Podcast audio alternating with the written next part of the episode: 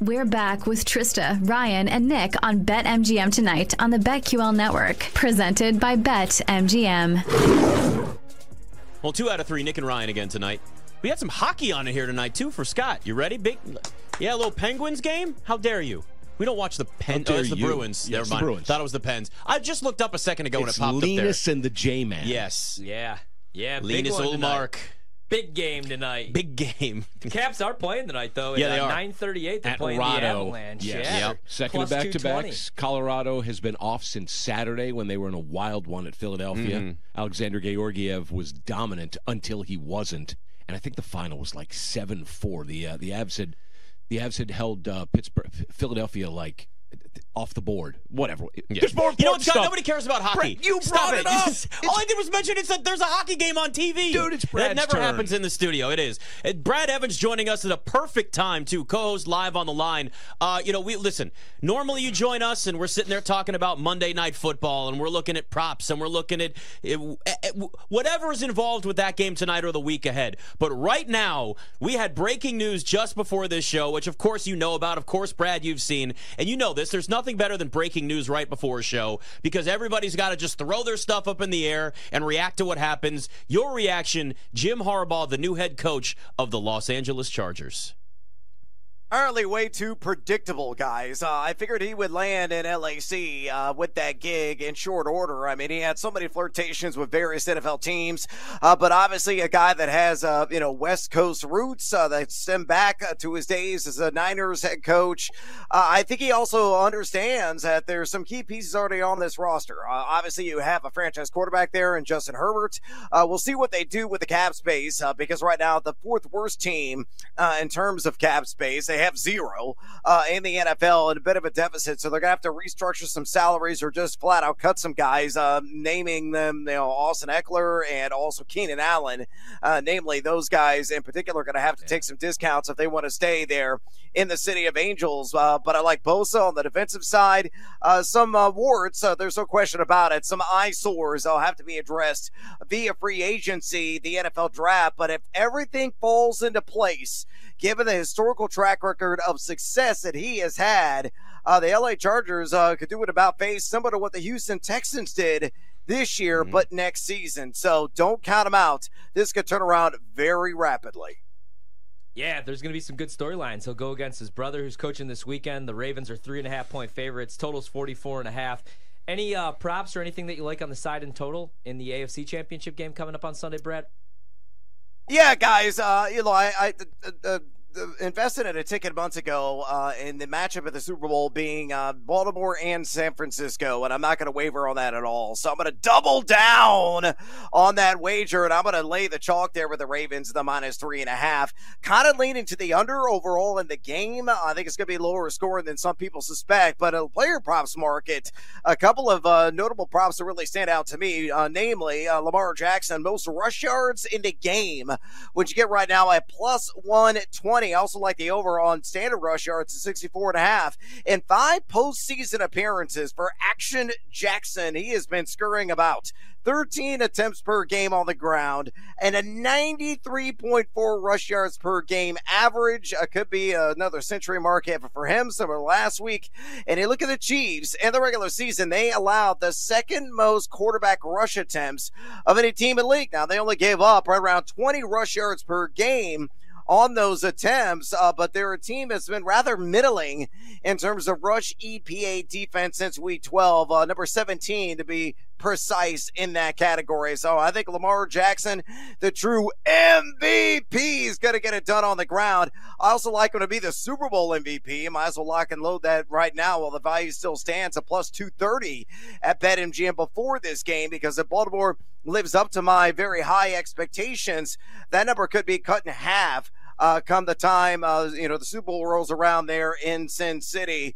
Uh, one other prop I do like in this game, I like the over on Justin Hill receptions, and I would play that up and maybe in the alt market to like uh, four or so, so over on a three and a half number at plus juice. He is running a ton of routes.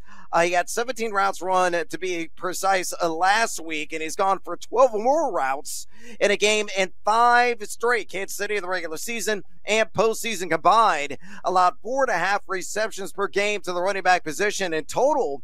this NFL postseason, they've already allowed 10 RB catches. So Justin Hill, uh, Justice Hill, who has seen a, a nice uh, ramp up in terms of his role as a pass catcher, could be a busy man in this game, no matter how the script really plays out. I love the fact we got props out so early this week. This is one of the best things. You start betting them at like yep. on a Monday as opposed to a Thursday. It's so much better. Lamar, I was on almost right away, but I, I'm a little bit cautious in the NFC title game with Christian McCaffrey, and I, I Christian McCaffrey rushing plus receiving yards or individually each one have just been we know like all year 90% of the time whatever it is it's they can't put that number high enough for me to say no. The problem is now the numbers have gotten I think it's 88 and a half. It was 90 and a half last week for rushing yards, 131 and a half for uh, pass, rushing plus receiving. But we know how good this Lions defense is against the run. Is this a situation where we still just say it's Christian McCaffrey, F it, I'm betting it? Or is this maybe because I'll never fade him, maybe a stay away this week against the Lions with him?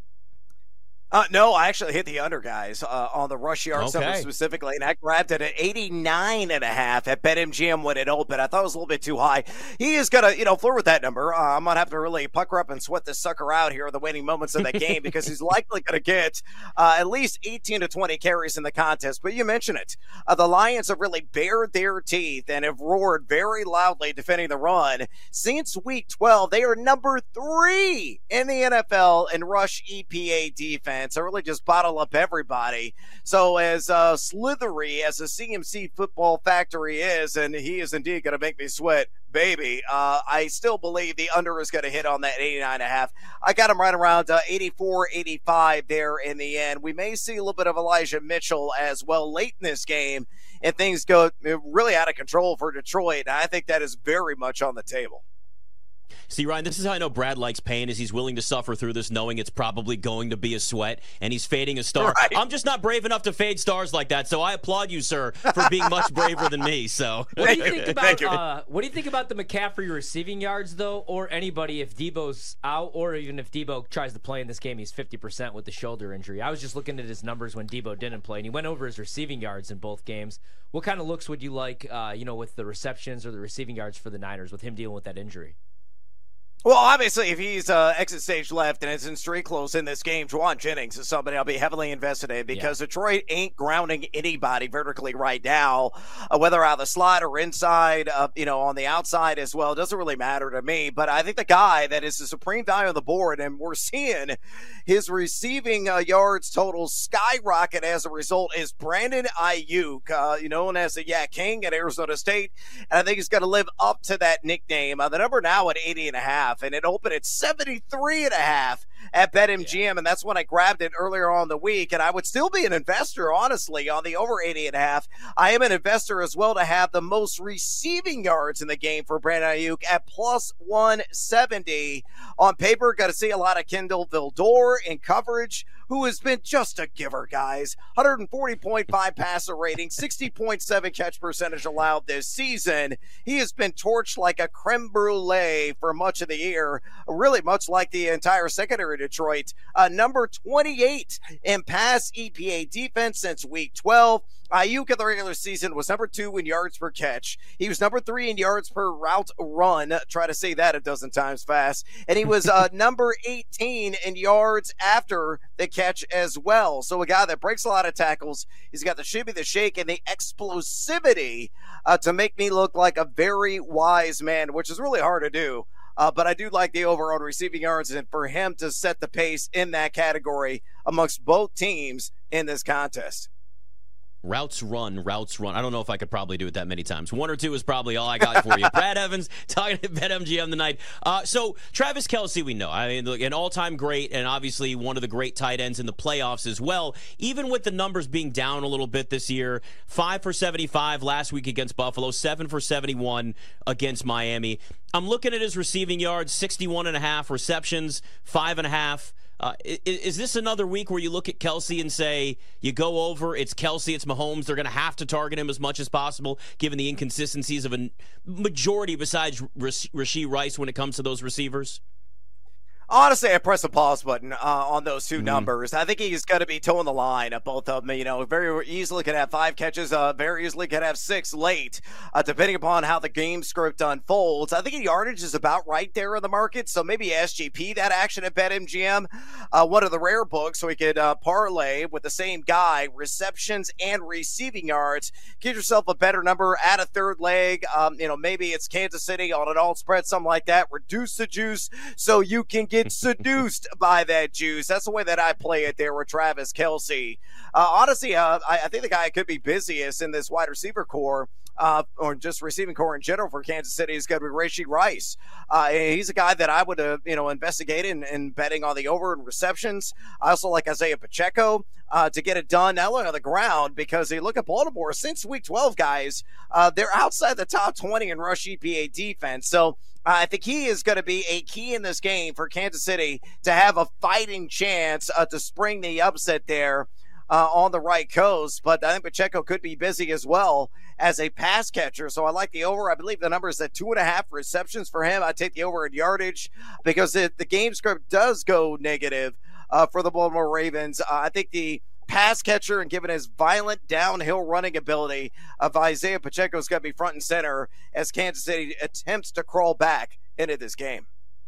Uh, Brad, I see the sweatshirt, I see the hoodie, so I got to ask you: Illinois only three and a half point favorites on the road tonight at Northwestern. They already met once this year. I think Illinois won that game by 30 plus points. Seems like a trap line.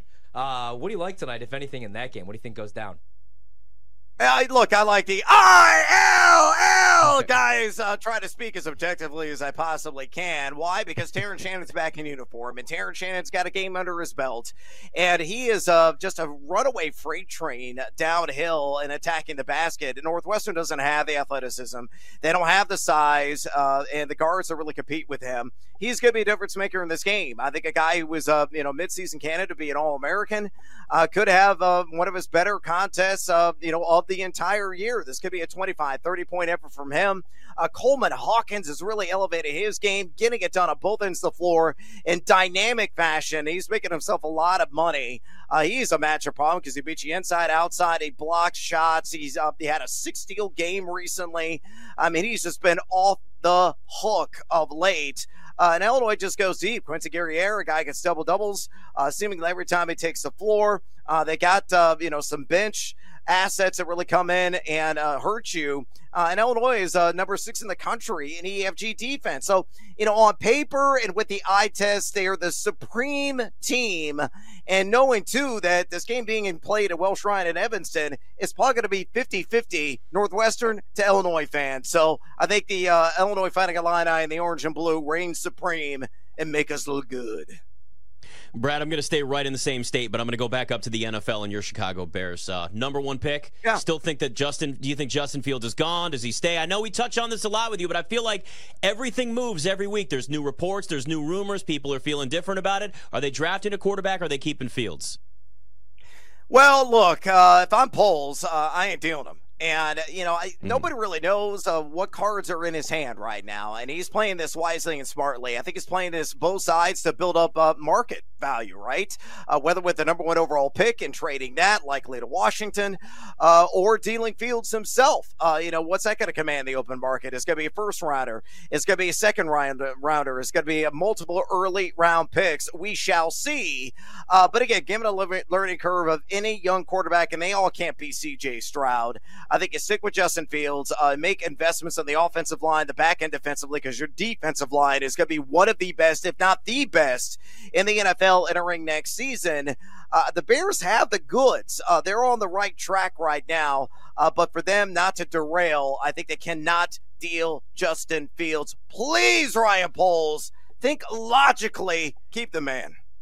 Oh, listen, that decision would be music to my ears because I would love to see hometown hero Caleb Williams and my Commanders yep. uh, next year. So that's what we're hoping for, Ryan. I do like Drake Maye. I know you love Drake Maye more. I get it. I it's gonna it. be Jayden Daniels.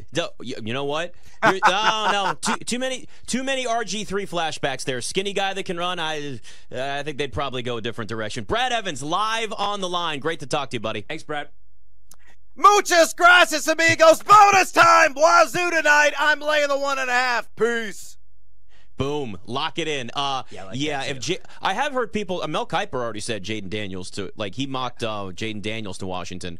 I think if anybody is going to fall, if anybody is going to drop in this draft, I think it will be Drake Maye. And I'd probably, I would consider taking him number one. Caleb is the safe pick because he's got the highest ceiling. I think the Bears take Caleb Williams. Mm-hmm. So do I. And they I- deal Justin Fields. I I, I do too. but I don't think it's going to be Justin Fields to Atlanta like we all expect. I think Kirk Cousins is going to be the starting quarterback for Atlanta. And That- I think Bill Belichick's going to be the head coach for Atlanta. And then we'll see what happens. He'd be That's a perfect. prediction. He'd be a perfect fit for them. For Bill Belichick, he'd be the ultimate professional. Not not that Justin Fields wouldn't, but like Right. there's you get more of a veteran. You got a proven quarterback there, and if Belichick's there, yeah, he's going to want a quarterback that's already got a a deeper, more successful NFL resume. People make fun of Kirk Cousins, but look at the Vikings offense without him. A lot different. It's Yeah. BetMGM tonight.